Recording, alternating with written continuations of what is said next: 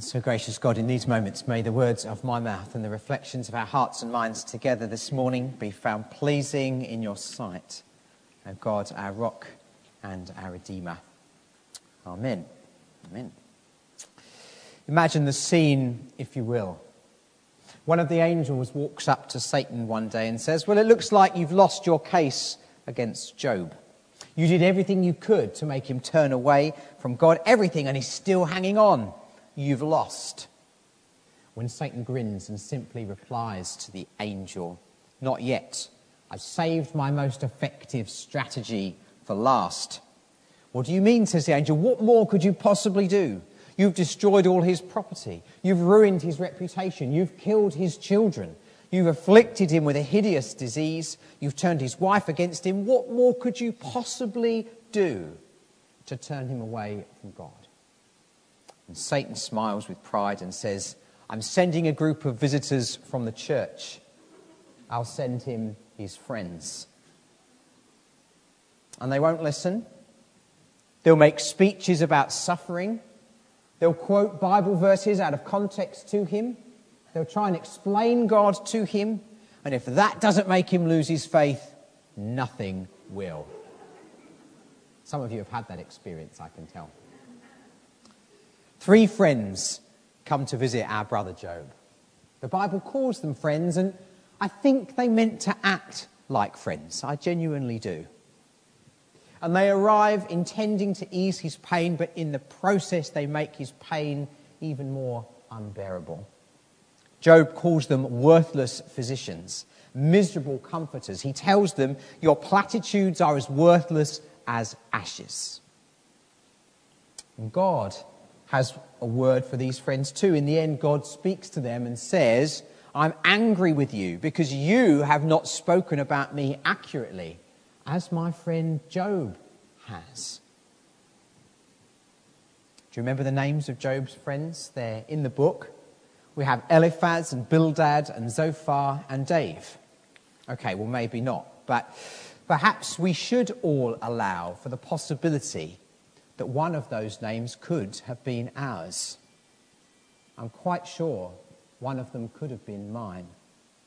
I know that at one time or another I've been one of those well meaning friends. And you know, they weren't so bad at the beginning. In fact, there are a few things that we could learn from Job's friends. It's not all wrong. Because at the beginning of the story, they heard a friend was in trouble and they immediately got up to go and be with him. They went, they showed up. Friends, never underestimate the power of your presence. One of the testimonies that so many of us will tell about times when we were in pain and when we were hurting is how everybody disappears. Job's friends showed up.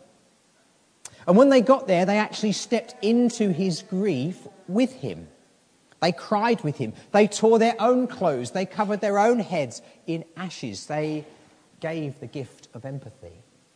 And during those first seven days, when Job was too stunned to be able to speak, they gave him, at least for a little while, the caring gift of their silence. They were wise enough to keep their mouths closed. Your presence, your empathy, your caring silence. Besides your prayers, friends, there are no better gifts to give than someone who is suffering. And so Job's friends begin well enough, but then things go downhill when Job ends his silence and finally starts talking. He does exactly what the scripture encourages us to do. Uh, and we explored this last week in the story. He opens his mouth and out it all comes. And as often happens with hurting people when we are in places of pain, what comes out of Job's mouth is pretty hard to listen to. If you remember from last week, Job wishes out loud that he'd never been born. He curses the day he was born.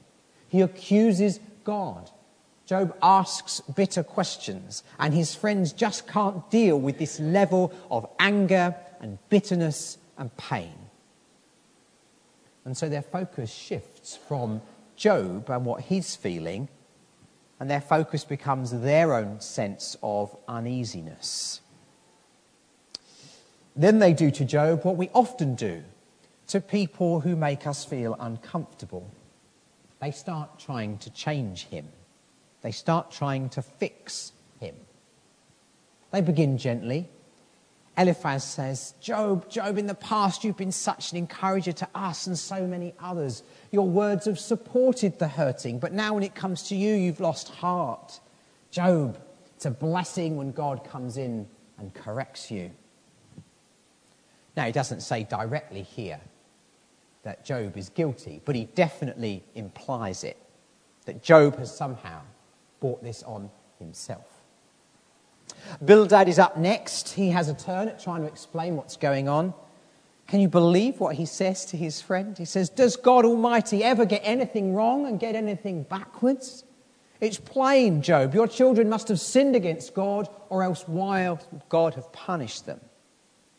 That's awful. But Zophar is the most toxic of all. He accuses Job of mocking God, and he says to him, You know what? You haven't got half of what you really deserve if that's what you think. And after every one of these awful lectures, and I've pressed those for you this morning, they go on for some time if you've attempted to read through the book. After every one of these awful lectures, Job tried to answer them by saying, This isn't about my guilt. And he keeps weeping and crying out his questions. And every time he does, another one of his friends takes a shot. They describe for him in detail what God will do to wicked people and people like him who dare to rant and rave. They try to scare Job into repentance. But Job isn't falling for it. Thank God. And when he sticks to his guns, they then become really abusive. They even start making things up about him. It's awful. Incidentally, just after Eliphaz launches an especially vicious attack, this is in chapter 22 if you're looking to read it, Job speaks those tortured words we heard last week. If only I knew where to find God. I go to the east, that's east, and God is hidden from me. I go west, but I can't see him. Do you see the connection? When friends abandon a hurting person, a hurting person can feel abandoned by God all the more. As theologian James Cone points out, it's the loss of community that constitutes often the major burden. He says suffering is not too much to bear if there are sisters and brothers who sit down in the valley to pray with you. When friends are faithful and they show up and they listen and they love, it's not unusual to hear a hurting person say, I looked for God, and you know, I found God in your care for me. And there's a way of listening to other people, really listening, that relieves some of the burden. And there's something important, I think, in that for those of us here who want to walk with people who are hurting.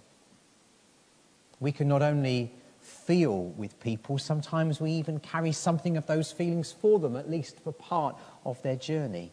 There's a kind of listening that goes on to people in pain that doesn't interrupt, that doesn't say how good things will be soon, that definitely doesn't give advice. It's the kind of listening that takes in what is being said and soaks it in and somehow bears some of it away. The chief mistake that Job's friends make is the same basic mistake that we often make with hurting people. And it's the mistake of starting in the wrong place. Read the speeches of Job in the Bible, and you'll notice that Job always begins with what he is experiencing. And then from there, he tries to draw connections between his experience and the broader concepts and principles at work in the world. And that is the right way round.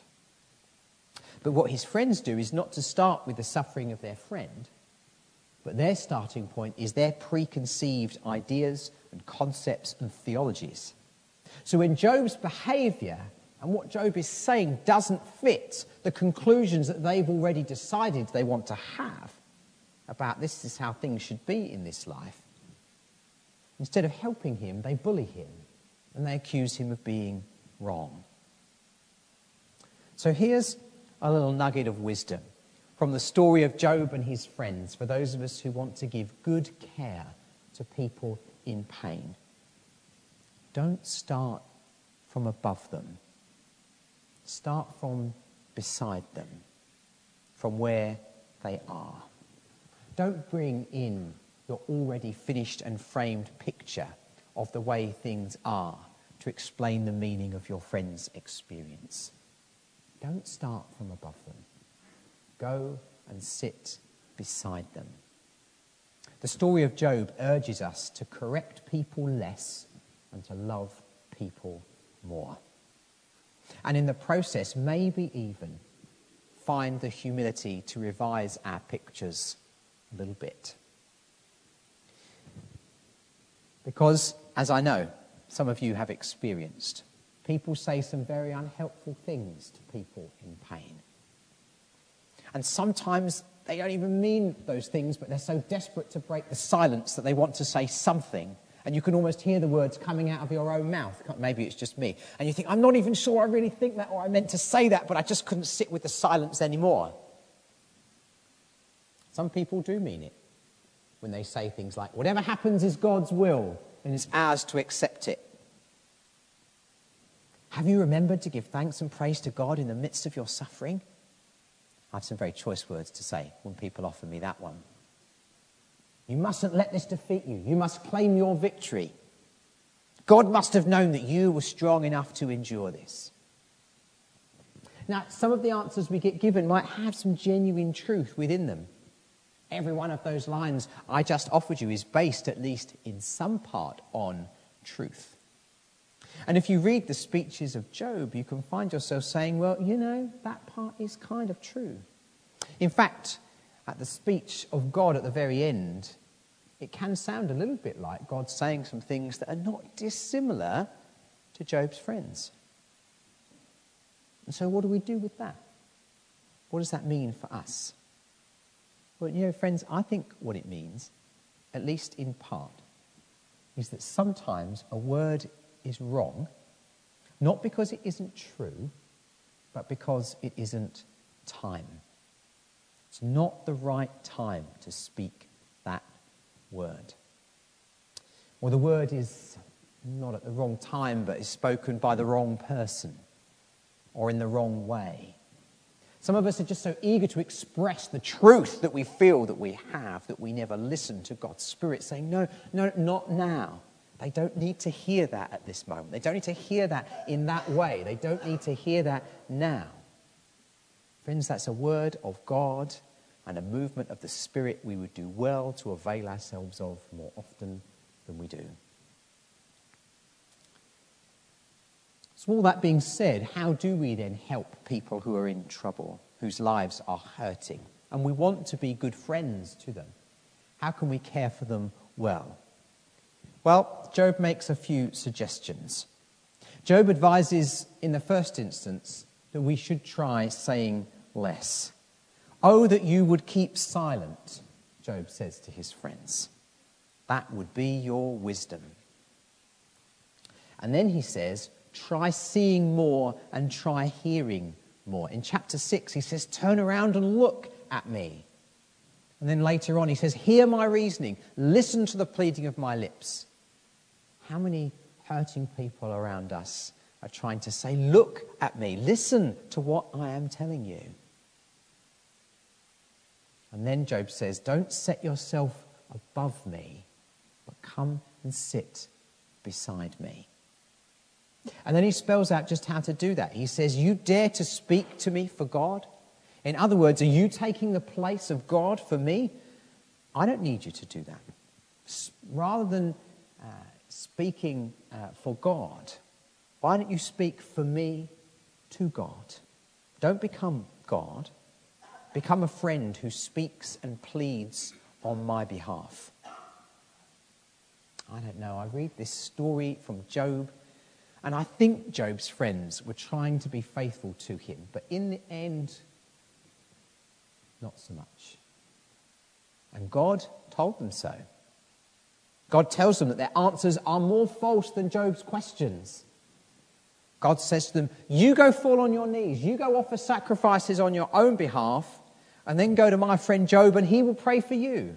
And I will accept his prayer, and he'll ask me not to treat you as you deserve for talking such nonsense about me and not being as honest about me as he has been. I think that's all pretty good wisdom from our brother Job. It's wisdom we do well to take to heart. If we've been unfaithful friends, and who among us at some point hasn't? If we've been unfaithful friends to someone who is in real need of our companionship, if we haven't listened, if we've spoken too much too soon, if we've set ourselves above them rather than sat beside them, maybe it would do us good and maybe it's the command of God to go to them and ask them to pray for us. Friends, the good news this morning is that there is someone who answers prayers like that. There is someone who, and all our other friends, are condemning and shallow and absent. And when we have been condemning and shallow and absent, there is one who stands beside and sits with and never abandons. This is the friend we can turn to with repentant hearts when we have not been as we should have been. He's the kind of friend who is likely to answer, I don't condemn you. Just go your way and sin no more. And for any of us here this morning who are hurting, and I suspect there aren't many of us who don't know what it's like to, at least on some level, suffer unjustly. There is no better friend. He comes to be with us. He comes to hear and to hold and to listen and to love. Sisters and brothers, may we accept his friendship and may we then in turn offer it to those around us. Let's pray.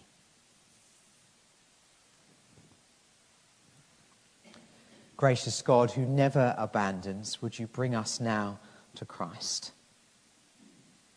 And would you help us to see and to feel his faithfulness? And in that, would you help us to be more faithful to those who need his friendship and care? We bless, we thank you for the love that does not let us go and that teaches us to give and then keep on giving your gift of love to those around us. Through Jesus Christ our Lord, we pray.